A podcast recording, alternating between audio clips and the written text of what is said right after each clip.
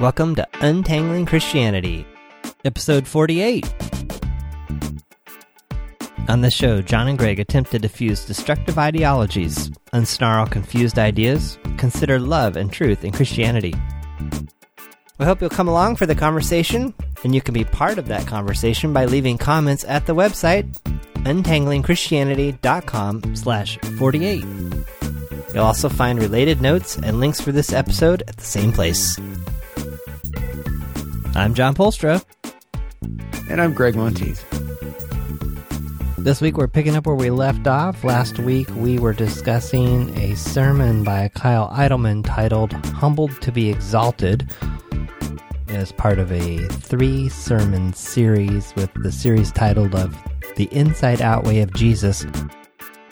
It was sent to us by listener Brandon, and he wanted to know what we thought of it, so we did that, talked about it at length, and the conversation got so long that we turned it into two podcasts. So this podcast is the conclusion of our discussion around that, and then a few other things that evolved from there.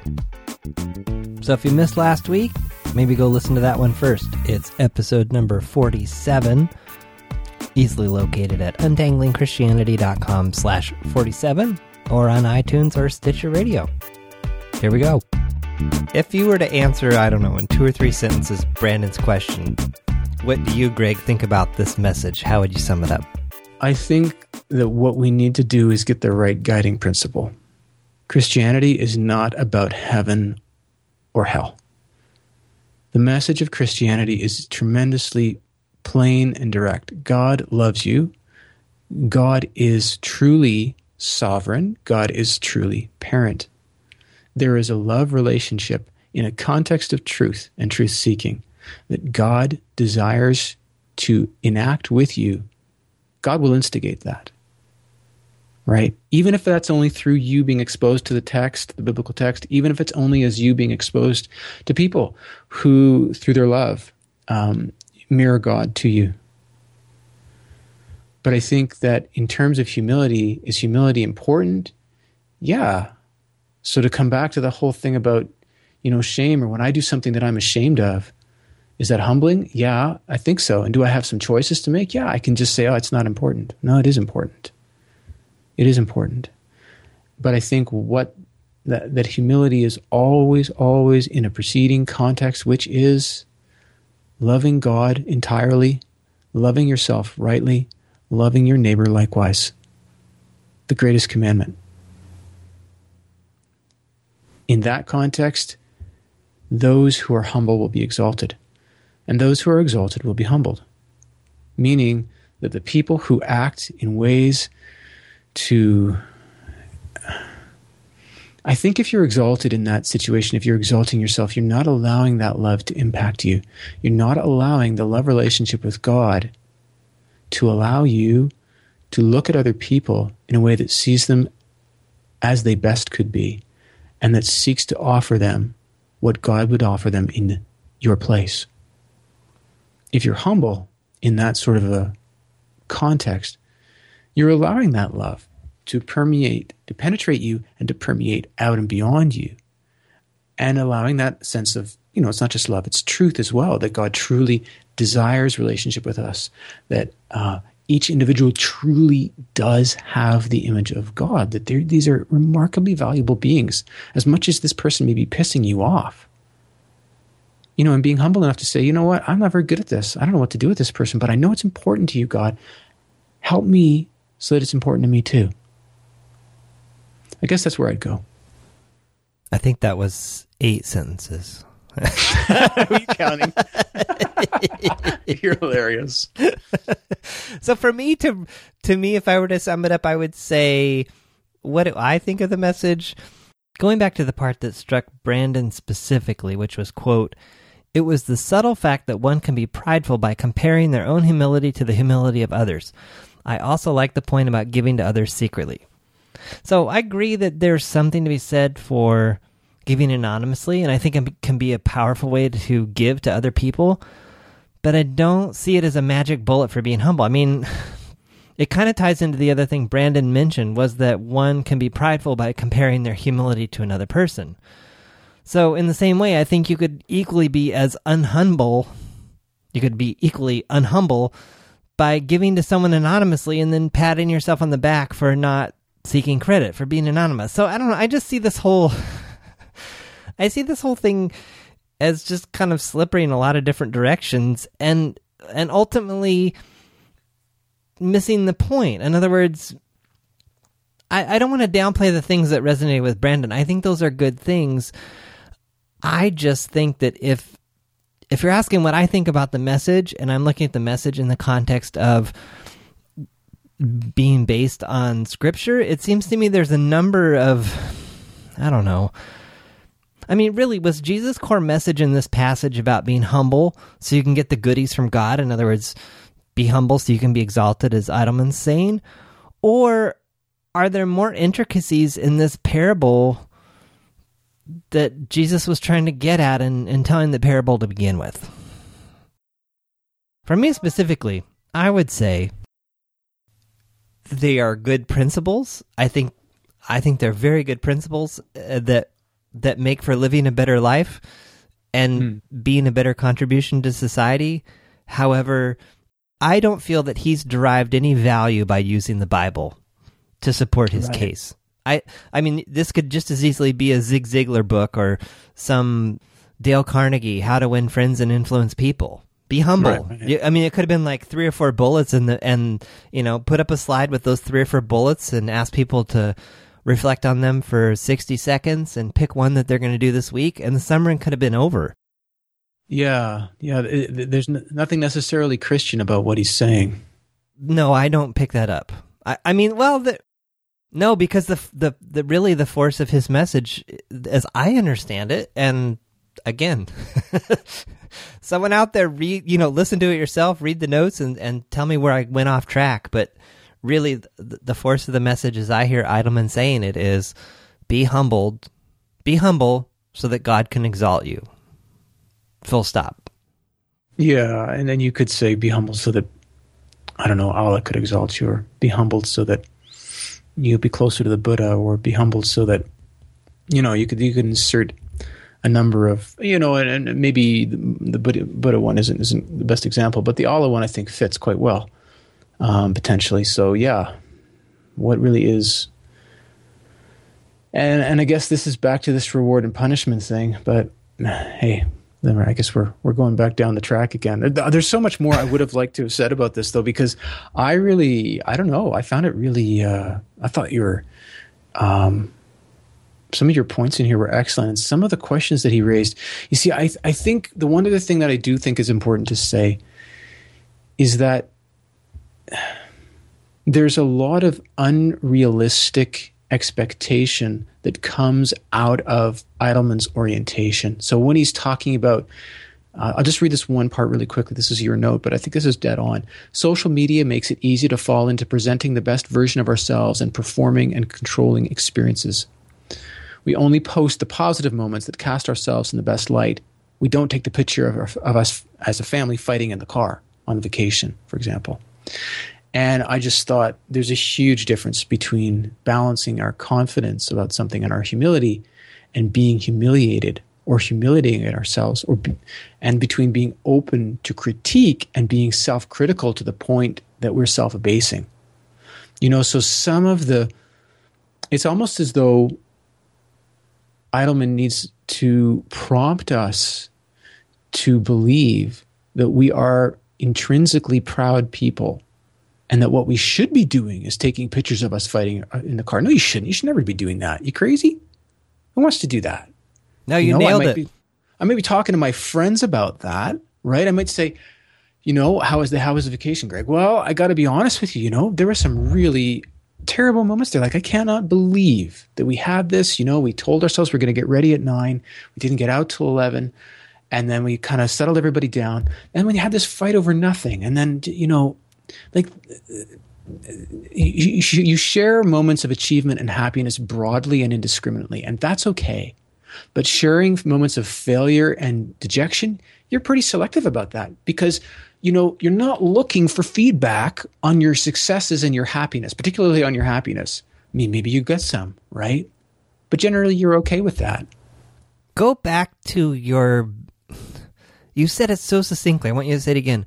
Go back to your initial observation about his thing about social media and where he's coming from. What was it again? Well, so the whole thing about you know you don't take pictures of your family fighting in the car, and I wrote my point is there's a difference between balancing confidence and humility. So that Pharisee was way overconfident. No, I got that part. It was go back Right. even a little bit further. That that that Idleman feels the need to Ah. remind. Like, wh- what, what were you saying there? Well, it's almost like you know, marketing now isn't so much saying, "Here's why you need this thing to meet this need." It's creating the need within the people for the product. It's almost as though he's creating the need. He's got to convince us that we're far more, I don't know, arrogant or proud. Yes, And you're you're proud because you didn't take pictures of yourself fighting in the car. No, you're normal. Yeah, or yes, and if you if you were really humble and more authentic, you Yeah. would if you were really humble or more transparent, you would be transparent all the time. Just not when you have your best outfit and on and you've done your makeup. But you would just be yeah, in fact he says that he says uh these are my words, but kind of summarizing what he was saying. It's the idea that it's a novelty when people post pictures that are not filtered and then they add the hashtag of no filter. And then and then he pushes it a little too far. I think he says, you know, and yet some people post pictures dishonestly that were taken with a filter and a tag of no filter.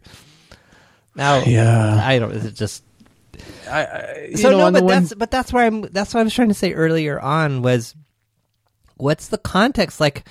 Hmm. But that's that was the whole vibe of not a fan. It's it's kind of like it's, and I don't think this is specific to him. I think this is specific to uh, Christian leadership in general.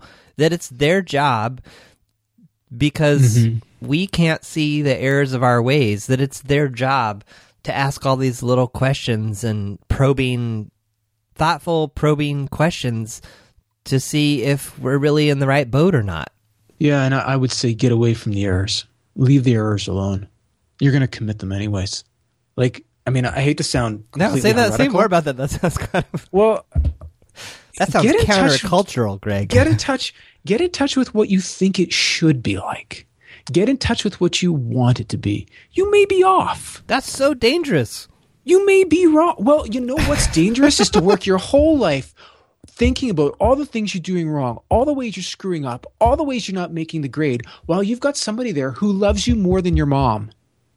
What would your mom say on the best day if, you know, some of us didn't have great moms? But some of us do, and not bad. And most of us, almost all of us, have moms that at least once or twice we can remember saying to us, hey, you know what? You're fantastic.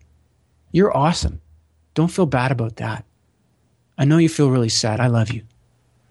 If God can do 10 times better than your mom on her best day, how do you think God feels about you totally being wrapped up in everything you're doing wrong, taking 10 times more time with your problems and your failings and your errors and your am I on the right boats than with, hey, want to hang out today, God? And you might say, well, what does that look like, Gregg? I don't know what that, what's what the sense of that comment is. Great, great point. But that's exactly the point. That's the discussion to be having.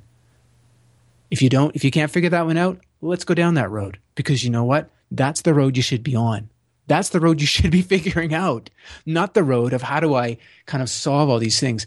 My my experience of God is that by being in right relationship with God, I don't want to do those things that break that relationship. Coincidentally, those things that break those relationship are what we typically call sin. So by focusing on God, by being in right relationship with God, by trying to further that relationship, why? Because I love God. I am in love. Why am I a Christian? Because I fell in love with God. When I focus on that, that's what helps me get up again when I fall. That's what helps me. What reminds me when I say to myself, when I'm ashamed, when I'm like, man, that wasn't just like, like a sort of silly thing. That was a dumb, jackass, stupid, et cetera, et cetera, et cetera, expletive 15 times thing you did. You hurt people there that you really care about. And you know what? I can't imagine God thinking that that was a cool thing you did. And you, you, you Just think back. Think back a couple months, Gregg, about some of the salient things God has done in your life. Is that the way you want to respond? I would say no, not in the least. I cannot believe it. But being in that love relationship and letting that impact me lets me get up off the ground again. It helps me get up. And I experience that through other people too, you know, through my family who love me and care about me. But I guess being so focused on how we're so proud and how we need to humble ourselves, I mean, I guess I would come back to a couple simple questions. What does your relationship with God look like? On your best days, what do you imagine that it could look like? Or what would you want it to look like? And then my, my next question would be how do you think you can get there? And what would it cost? And I might I might disagree. Somebody might say, here's my best picture of God. God's given me a Ferrari and I have a $2 million house and Mark Zuckerberg is my best friend and we've got the same disposable income and blah, blah, blah, blah, blah. It's still worth it for me to ask the questions. What's important to you about that? How do you think you might get there? Why do you think you're not there now? What do you think God thinks about that? We don't ever bother asking those questions, it seems. You know, no, those are and, great. Those are great questions. In fact, I would encourage people to bring in some of my business stuff. I've been doing this a lot, where I'm brainstorming ideas, and so I'll try to come up with a, a headline or a title for something, and instead of just trying to write one title that's good, I'll write ten. Hmm. Sometimes I write twenty, hmm. and maybe eighteen of them will be dumb or just like embarrassing, maybe even downright offensive. It's like you could never publish that.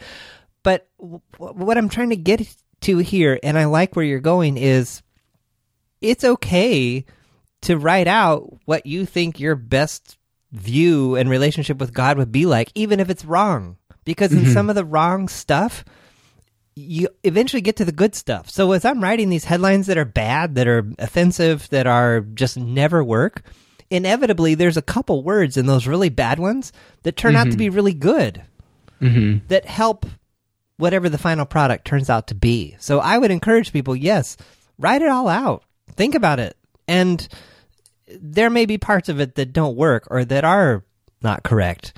But um, yeah, I like what you're saying. Well, you know, and it may be, you see, I guess the value in it f- that I see is you, if you're honest, if you can be honest with yourself, you will be honest with yourself. And that's the only means- way to go, which is what you were saying earlier on. Like, yeah, if you're not being authentic to yourself, whatever yourself is, you're taking a huge detour if you're trying to live it the way someone else thinks you should live it. Because it's Yeah, never going to be yours. Right. A- and and there's a there's a big caution sign there. Caution. God may not agree with you. God, who knows like you better than you know yourself, who so who holds your identity, who loves you better than yourself, so who has your best interest at heart, may say, you know what, that path is going to kill you. And that path may kill you 20 years from now, may kill you two years from now. Or that path may just do bad things for you. It may hurt your family, it may hurt people you love, it may bring you dissatisfaction and lack of fulfillment. Right? But the point is, first of all, or or I don't know if it's necessarily first of all, but within this process of being a Christian or of coming into relationship with God, you need to know and understand yourself. You need to know and understand God. You need to know and understand what what what, what, are, God, what are God's expectations? What are God's promises? What's God's level of involvement? How does that come about? All of those things need to be investigated and understood. Now, that's a big undertaking. We do that as a community. I'm not suggesting that one person is going to be able to figure that out. I mean, I go to a lot of people who are my mentors and, and my resources and, and my, my informers, if you like, to understand those things better. But I have to understand those. But I also have to understand me. You know, when we leave ourselves out of the picture, and what I'm hearing in Kyle Idleman is leave yourself out of the picture. So in the other sermon I heard, heard God likes to fill things that are empty. So you need to empty yourself. And not a fan, the whole idea, I think that was page 65, 69. Uh, I love how I've got these page numbers in my head. I don't have that book anywhere around me. It's a little scary. Um, it is. But the whole idea that, you know, uh, you have to empty yourself so that the Holy so that you can make more room for the Holy Spirit. No, no, no, no, no, no, not at all. God loves you.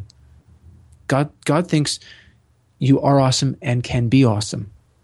Right? Sometimes in the way I am right now, am I am I doing awesome things? Am I is this really good?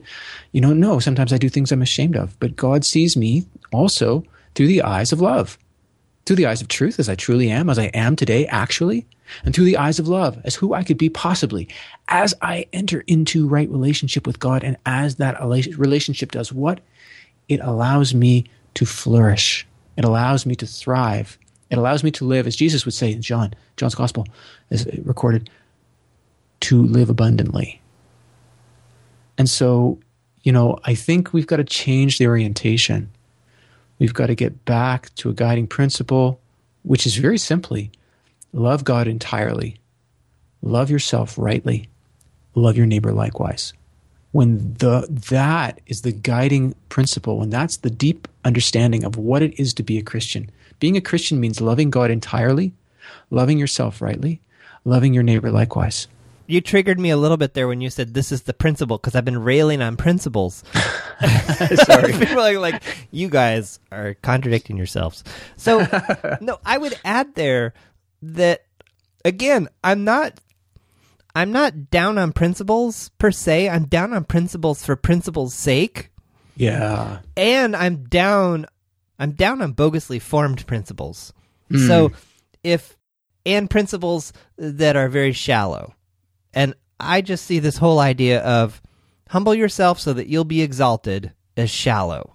But to me, mm-hmm. that just turns God into this cosmic vending machine. Mm-hmm. You, you want something from God?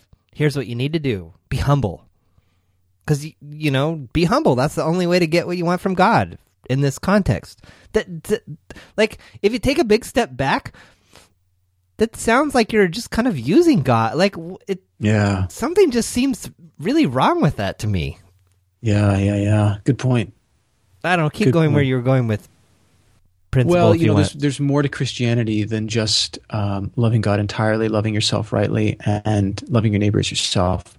But that's the guiding. Those are the guiding points. So, in a context of truth, we have a love relation. Truth, what? The truth that God exists, that God is sovereign, that God is truly our parent. So there's a there's there's a a truth to God being and God being oriented towards us in a certain manner, in a particular manner. And that works out for me in terms of a love relationship that I can count on. How can I count on that? What does that look like? What does it mean to count on God? What does it mean for God to show up? Those are the questions we need to be asking. I'm not going to answer all those questions now because, I mean, I think A, uh, they take too much time, and B, I, I don't want to give flimsy answers uh, for the sake of, you know, putting some uh, some icing on a cupcake at the end of a podcast. That doesn't make any sense to me.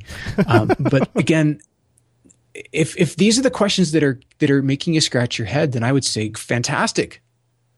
Fantastic. You know, if your questions are how do I stop, you know, bad mouthing this person over here? How do I stop, I don't know, using pornography?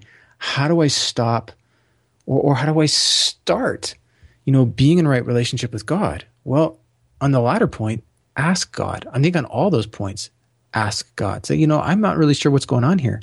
I don't really want to be doing this. Or maybe you do want to be doing this. Maybe you do want to be bad mouthing somebody and you feel really badly about that. Well, be honest about it. And then maybe you're, you know, what you need to do is, is you need to sit down and have a conversation with somebody. Maybe you need to enter into mediation with somebody. Maybe on the pornography point or, you know, I don't know if it's kleptomania or, or something else that you, you're doing compulsively that you either do or don't want to be doing for a number of reasons. Maybe, maybe that's a situation where counseling can be helpful you know but but but god's going to work with you and in you and through you in various different ways and through various different mediums right counseling mediation friendship family church uh, body. Um, and if you're finding that instead of being helpful that these various different mediums that i've suggested whether it's professional or friendship or you know community if if they're just really negative uh, it could be you need to get some different community or professional help or relational, you know, or personal relationships. I would also you know, maybe, add in there. I would also add in their Bible reading. Some people say that you Yeah. know reading the Bible is is of all the things that you just Mhm. mentioned, the big one that you left out is the Bible. So that if you you know that's really the one that you should be focusing on. And I would advocate that if you're reading the Bible and it's not helping you, it's okay to take a break. I, like uh, Yeah. just continuing to beat your he- your head against the wall and d- I don't know. I, I just I guess I've personally spent too many years there, and so I don't. Well, and I should be clear and say I don't feel like I've totally got it figured out yet either. Mm. I, I can so I can attest to the things that haven't worked for me. I, I don't know that I can attest very well to the things that have that have worked. Uh, but I do what I do like what you're saying. So in the context of reading the Bible, I would say, okay, if you're reading the Bible and it's not getting you anywhere, and you're you know you're you know you're you're 30 for 30 this month in terms of doing your quiet time or whatever every day, and just nothing is changing.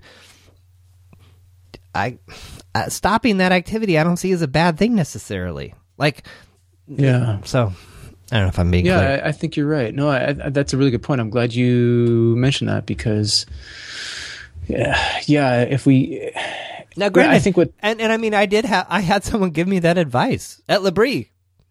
You know, Yeah. because I was I was on this like I just have to keep trying harder. I just have to strive. I just have to I have to follow the principles. I have to do them all. And once I do them all, then Mm-hmm. then all the everything will line up.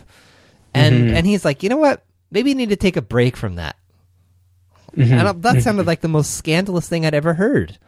Now, in hind, uh, several years later, I'm like, no, I think that was great advice. It's helped me to actually become ba- to be able to come back to the Bible in a different way. So, if anyone just heard me what I said about yeah, don't don't read the Bible, forget having your quiet time is scandalous. Uh, I understand. That's a really good point, John. That's a really good point. Yeah, I, I think I think it's the notion that you know the only way, or you know, really, some, really, I wonder if it does come down to the only way you're going to get closer to God is through the Bible. The only way you're going to experience God. The only way you're going to know God. The only way God can talk to you. You know, is either oh, the a lot Bible of people would say that. or the Bible plus other things. Well, if it's uh, if it's the Bible plus other things, It's okay. it has to be only the Bible too, right? So so basically, what you're saying is the Bible has to be there. And I think I think sometimes the question there are questions that we need to ask ourselves completely apart from the Bible, like who do I want to be? What do I value? What are the most important things in the world to me? What would change for me if if this thing or that thing changed in this way or that way. Right? We need to sit down and have an honest conversation with ourselves because i think it's entirely consistent as a human being. It's not a consistent position but it's entirely consistent consistent as a human being to say on the one hand i really want to be a christian and to say i really enjoy bad mouthing this person or i really enjoy i don't know lying about certain things or i really enjoy pornography or whatever. And, you know, there are moments there where you've got to say, okay, like these two antithetical things are there for me, and I need to work that out. I need to understand that. But first of all, it's a question of understanding, right? Because if you've got something that you can say, oh, you know what? I didn't need to do that. That was a mistake. That hurt a lot of people. And by just saying that and understanding it, you walk away from it. That's great. You, but but if, if this is some sort of repeated thing, I think what people get caught up with the whole thing about sin is not like, you know, I the teller gave me the wrong amount of money, and uh, she was confused, and I just hurried her through because I knew it was the wrong amount of money, and that was a bad thing to do, and I'm not going to do that again. Okay, good enough. You might want to give them back the money, or if it just doesn't make sense, or would be kind of you know just problematic in the context, you know, you're not going to do that again. Great, solved. You know, does God hold that against you? No, I don't think so. But if you if you start, you know, um, being dishonest in your financial transactions generally, and you find that habit hard to break, then I think it's it's worth it to sit down and say, "Hey, there's something in this for me. What's going on?"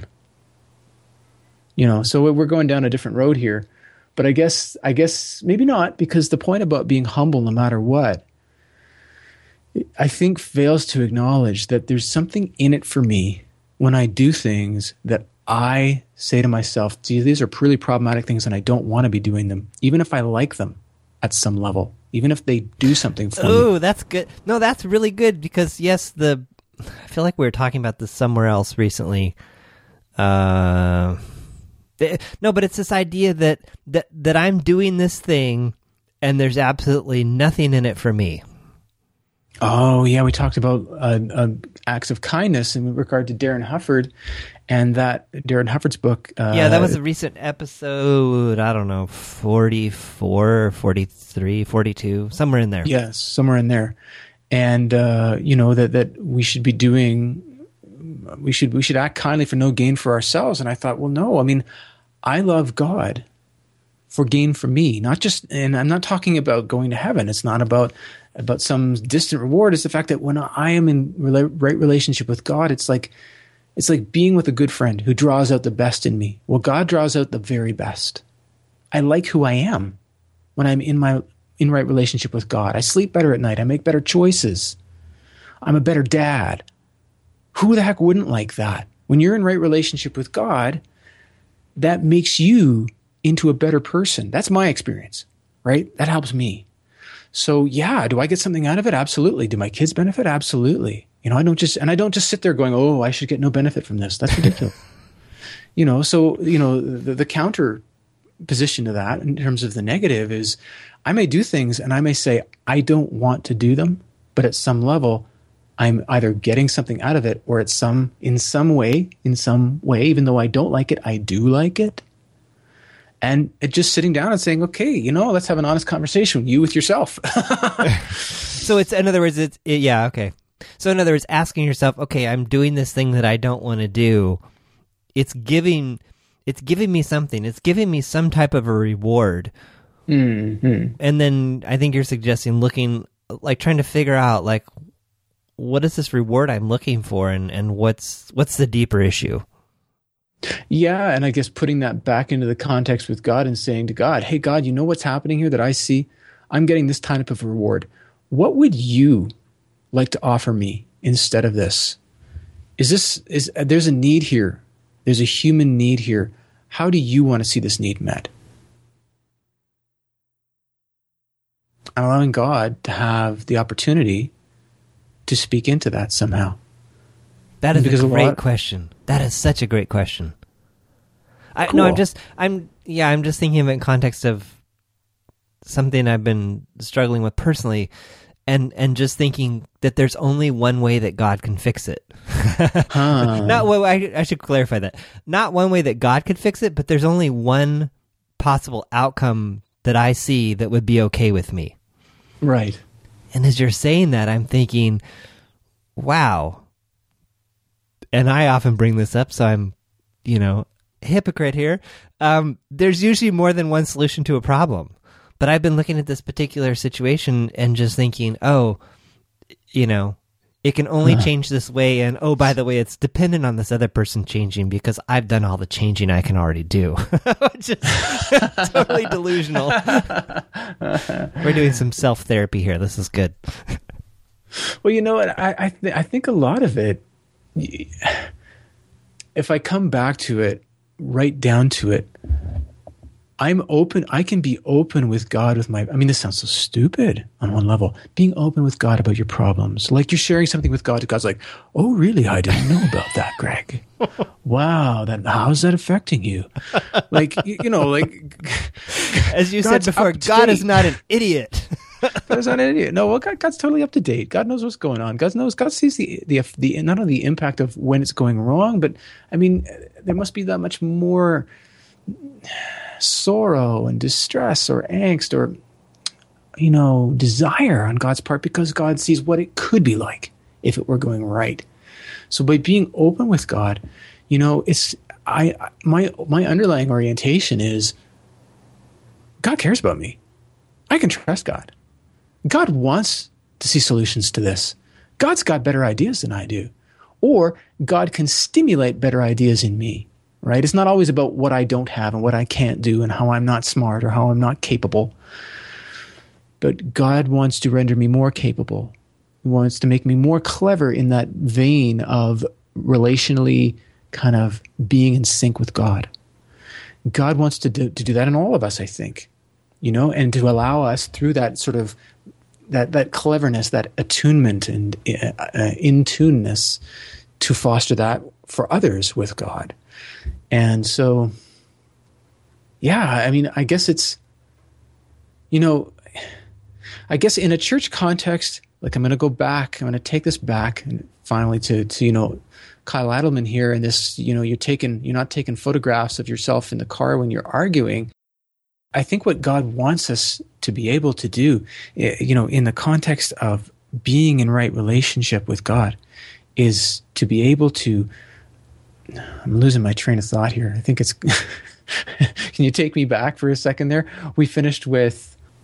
I was jumping ahead. Or I was going back to the notes on the taking a picture of yourself arguing. So was I. Um, that, well, I guess basically that God wants us to be to come to God, to to share these things with God, to be open, you know. And I guess in the context of this social media thing, when you've got that sort of situation going on, yeah, I mean, you want to you want to be open with God about that. You want to take that to God. You want to express those frustrations that God cares. God's up to date. God knows what's going on. God sees the impact for you and what it could be like if you're going in the other direction.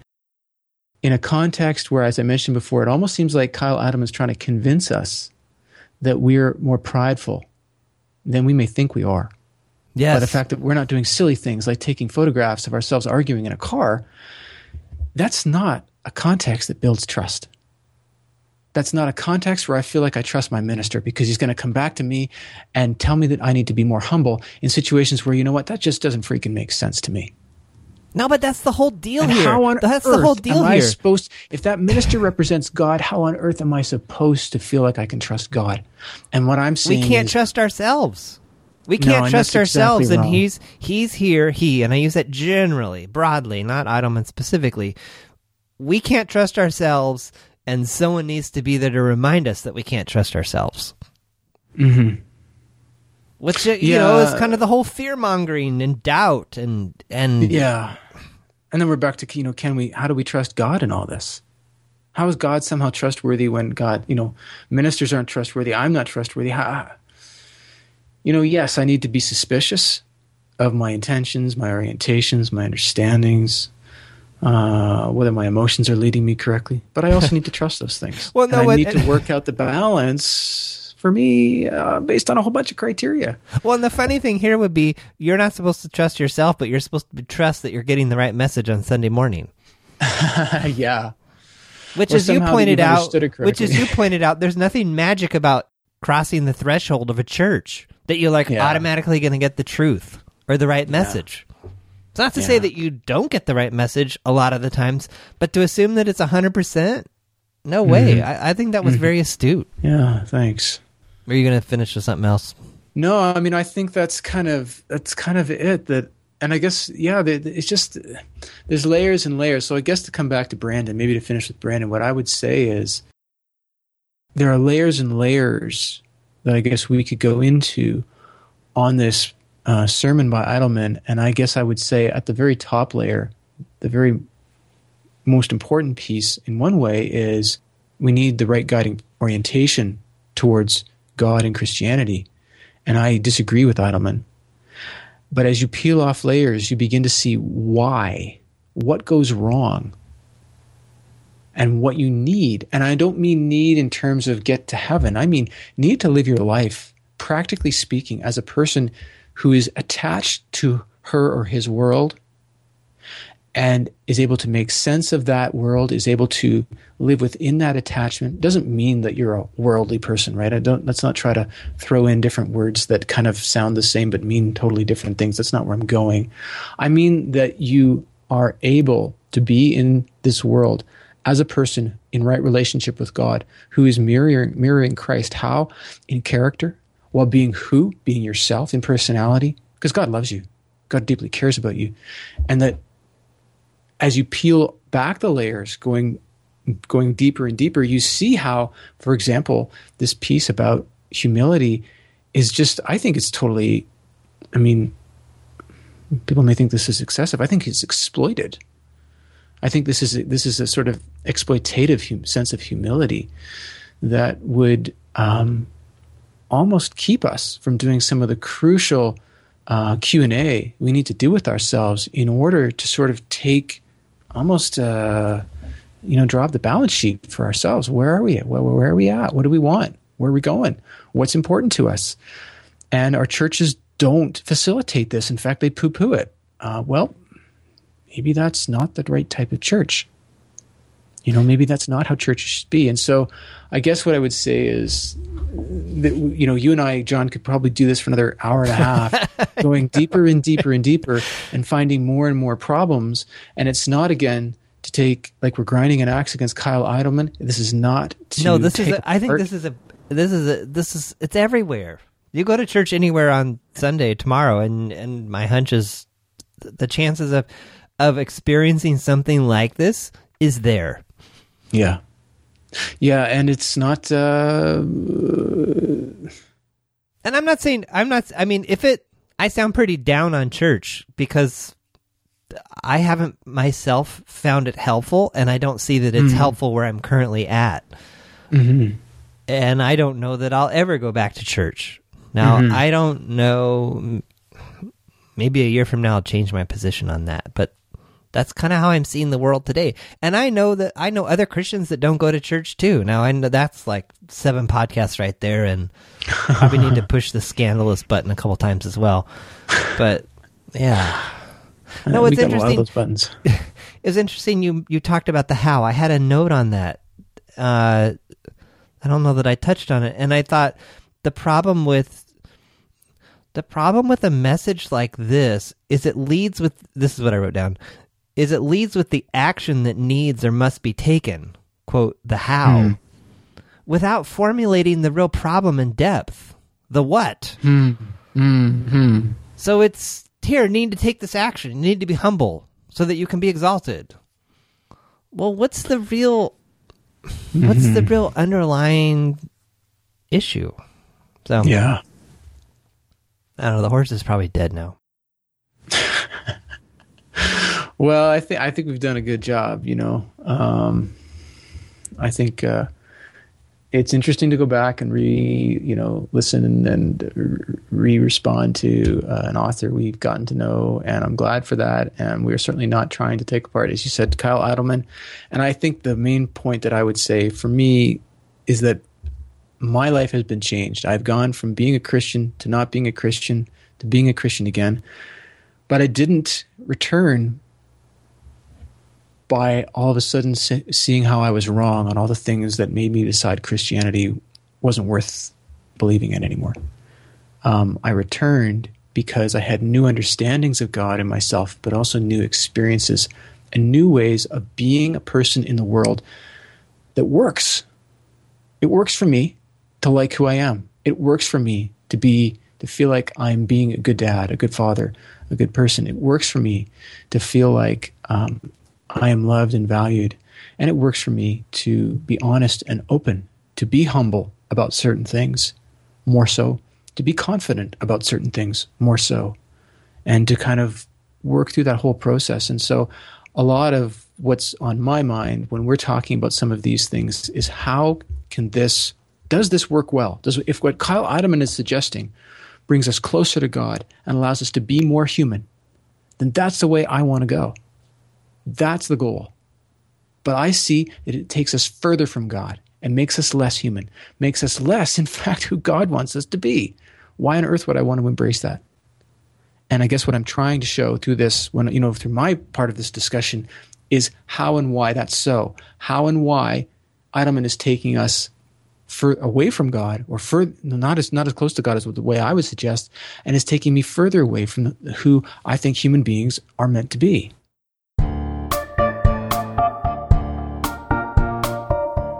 Well, the spooky music means only one thing. This episode's over, but another one's on the way. Thanks for listening to Untangling Christianity. We'd love to hear your thoughts on this episode. So leave a comment at our website, untanglingchristianity.com slash 48.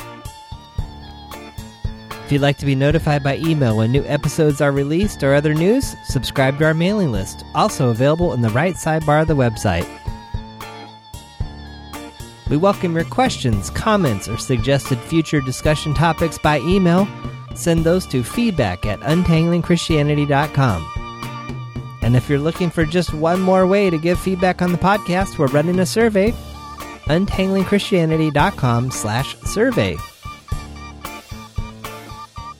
Music on this podcast is made available by Kevin MacLeod over at Incompetech.com and is licensed under a Creative Commons license.